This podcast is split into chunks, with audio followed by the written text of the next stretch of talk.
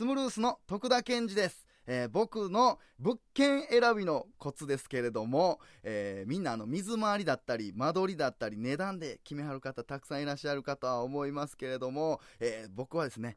光の当たり具合、特に風通しやと思っております。これはですね、僕の考えではなくてですね、えー仲良くなった不動産屋さんが言っておりましたので、えーこれはなかなかなアドバイスになっているんではないでしょうか。ぜひ今物件で悩んでいる方はですね、え風通しで選んでみてはどうでしょうか。というわけで、ワンス